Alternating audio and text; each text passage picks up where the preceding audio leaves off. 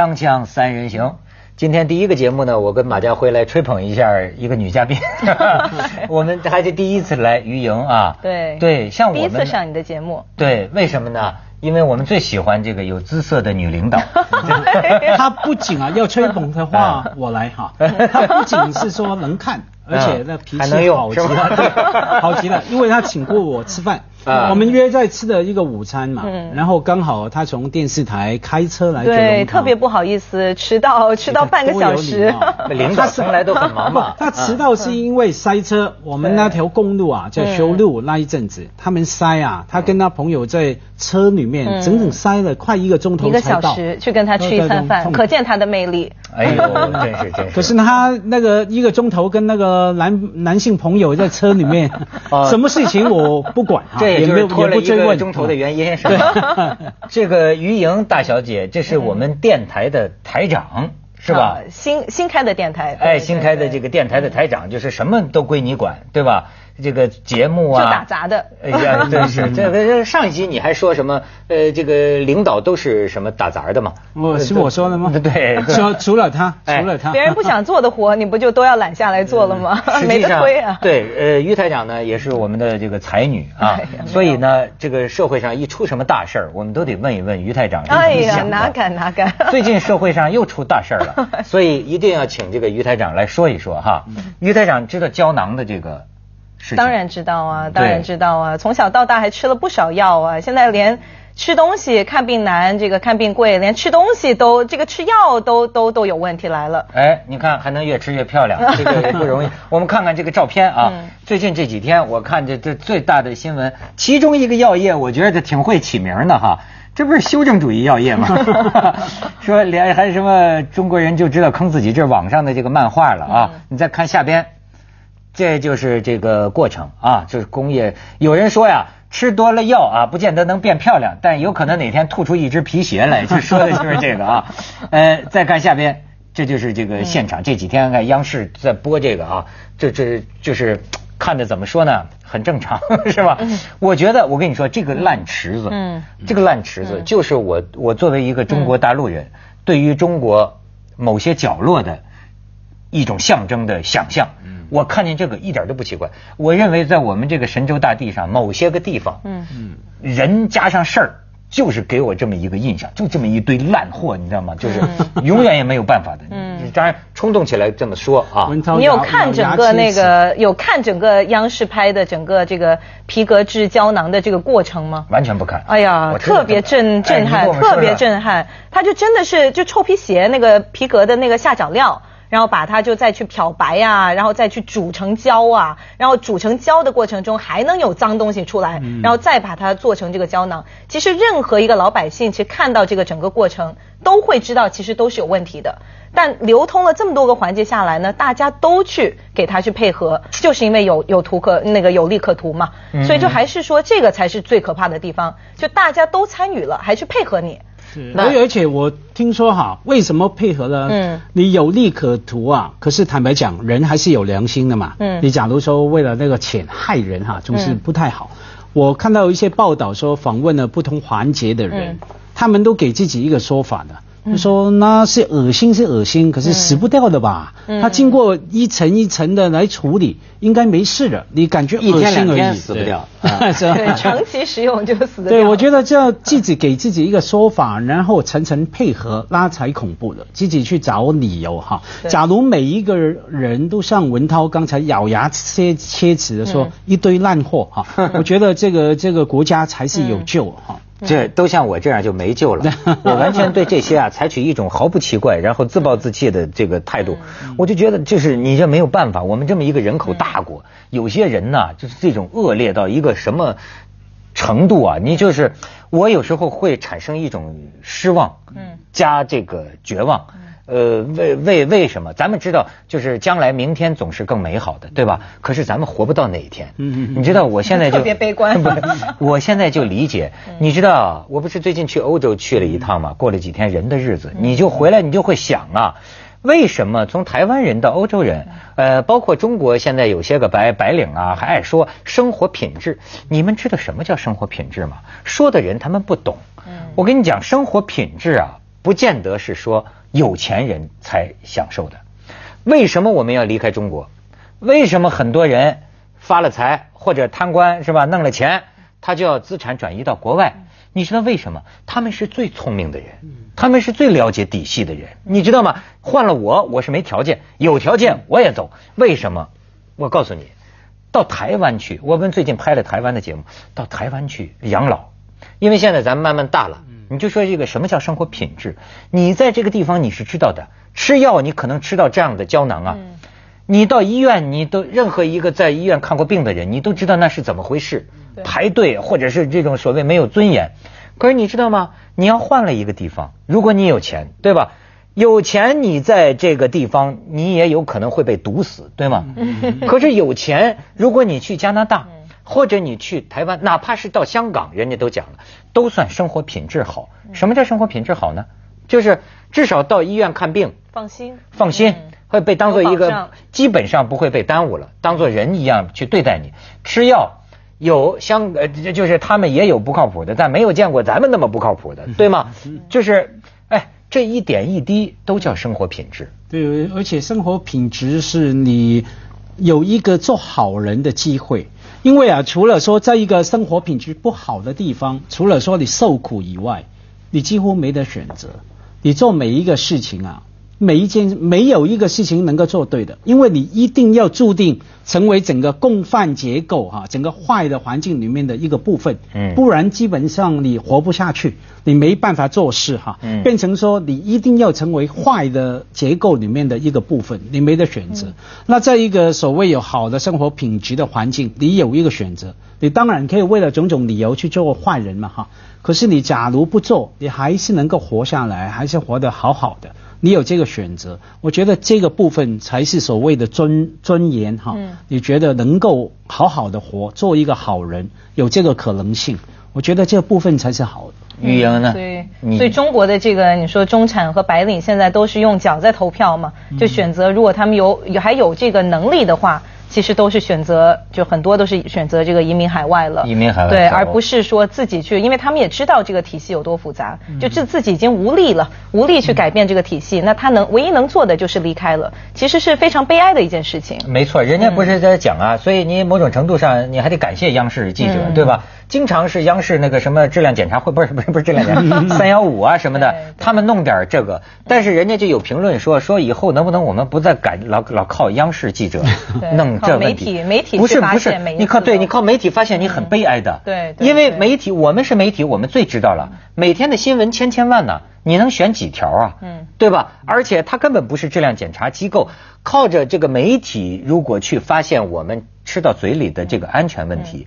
你就可见你还有多少嗯安全感是吧？而且现在就变成一个恶性循环了。其实媒体能做的东西实在是非常的有限，他做的只就是揭发你，然后揭发了，然后就政府有反应了，然后就去进行调查，然后就一些负责人士，然后就下马，然后就把你那个撤职。然后呢，过一段时间呢，这个人又萧然又出来了，然后大家也淡忘了，然后又重新事件又发生了。其实这个是不停的在一个循环和反复这样的一个状态，媒体可以做的其实非常有限。你看，这于台长刚才听了听佛教，现在就讲 轮轮回轮回，锵锵三人行，广告之后见。当然，就每出点事儿，咱们就学点知识，是吧？就像有些那个网友说，说南海那边应应该多闹情况，闹多一情况，我能多知道一国家的名字，什么帕劳啊，是吧？对。说，哎，你知道这个胶囊是什么吗？你说那放放的，这是是是皮鞋啊？不是是 皮鞋，在中国就要另行定义了。但它本来应该是什么？那倒不知道。我那天看了看，因为最近你知道咱们这个凤凰很多人减肥嘛，你看靠靠的一个很好的一个一个方法，人家这个中中中医的一个地方给你这个拔罐按摩什么的。对对对。后来那天我说我是啊瘦了，瘦了之后我说怎么脸皮儿有点还还还还是那么胖啊？他说你这个肉松，肉松肉松，所以说我们再给你上一种机器。这激活你这个里边的一些胶原蛋白，哎呦，让它呢收紧，你知道吗？哈，就还亲身体验了一回，你不觉得我现在肉有点 皮光的？没事，对，但是说不要大笑，但要不然笑猛了就塌了。哎，我那天看见他们说，应该是什么呢？竟然好像啊，应该就是一种胶原蛋白。嗯就是还是从动物的哪里边提取出来一种，嗯嗯所以是能吃的嘛。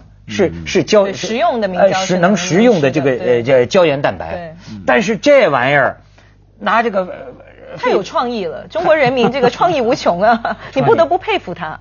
这个其实中国人民的创意啊，嗯是从成本而来的。嗯我们呢过过苦日子，所以你看咱们想的很多招啊，很多创意啊，你知道吗？就跟这个凤凰，哎，不能跟 不是不是一样。不是，我想说，我说差了啊，我说差了，就是说，很多时候我们凤凰一些非常创新的节目样式，你知道吗？后来我们总结经验是因为什么呢？我们没有钱。你知道吗？就是说，我们嗯不像别的电视台有那么多的钱，嗯。于是其实是穷的，嗯逼出了小米加步枪比如说，哎，为什么仨人就在这聊？你说因为实在没有别的钱，你知道吗？哎，这当然这有一个好的发展方嗯。向。很多时候中国人的创造来自于我们能够说一穷二白的基础上创出一些东西。就香港人叫穷则变，变则通嘛，那是非常对。可是你再怎么变，再怎么通，有个底线，有个底线知道有些事情你是不会做的，而你做了，我告诉你，有底线还不够的。有底线，当你稍微没底线之后，你发现没有后果的，没有关系的，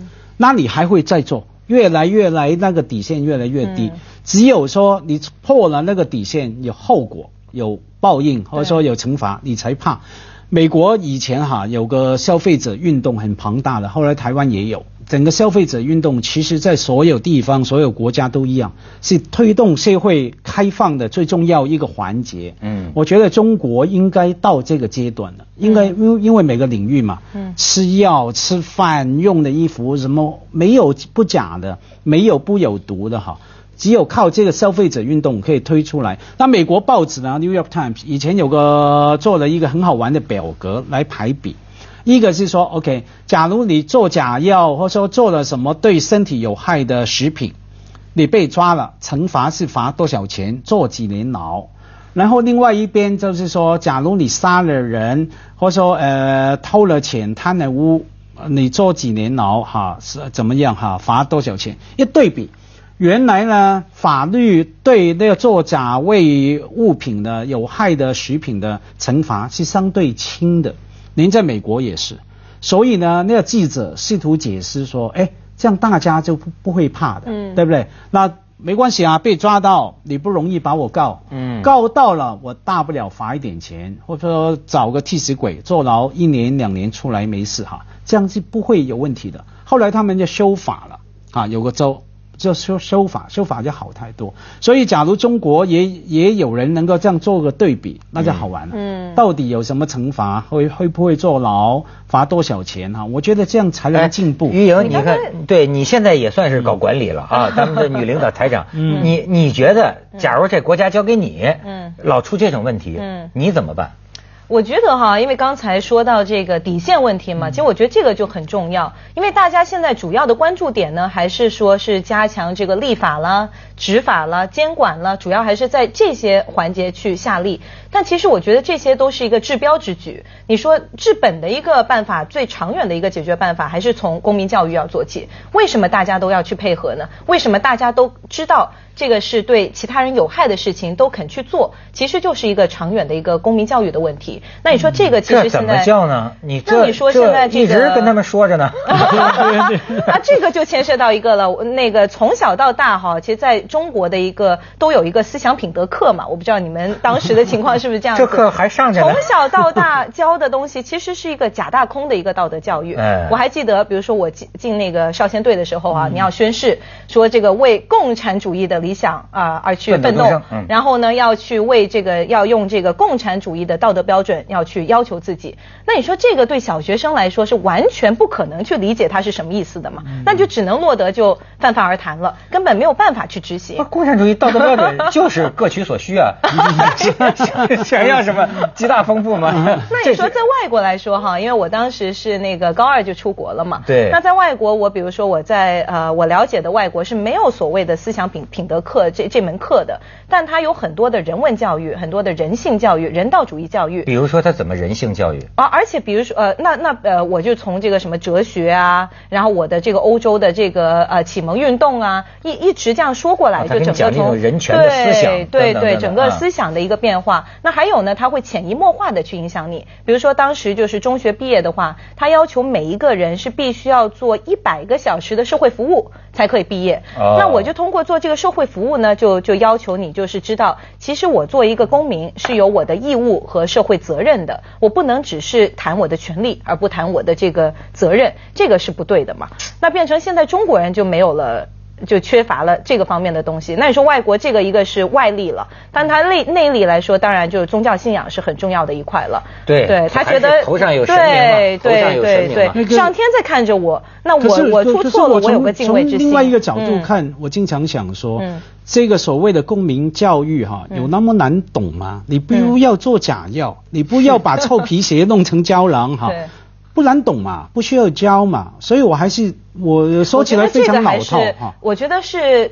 你说看中国的一个历史哈，嗯就以前来说，其实我们中国文化里面是有很多这个所谓的公民的这个道德啊、美德啊方面，你说《三字经》啊、什么《千字文》呐、仁义礼智信啊、什么民间流传故事，其实很多这种社会道德的这种典范和素材。但你说经过这个五四运动以后，就是什么啊、这个要打倒这个儒家的思想文化呀，要反专制啊，然后到后来的这个你说文革的时候，这个呃这个反四旧啊，文化大革命变成了这个大革文化命啊，就把我们就说传统文化里面的好的坏的都一起给。淘汰了，就变成你说倒这个洗澡盆里的婴呃那个脏水，你把那个婴儿也给倒去了，就就变成这个走过头了。我觉得中国现在属于出现了一个道德的空无。哎呦，这就聊深了，嗯这就聊深了。咱们先去一下广告，锵锵三人行，广告之后见。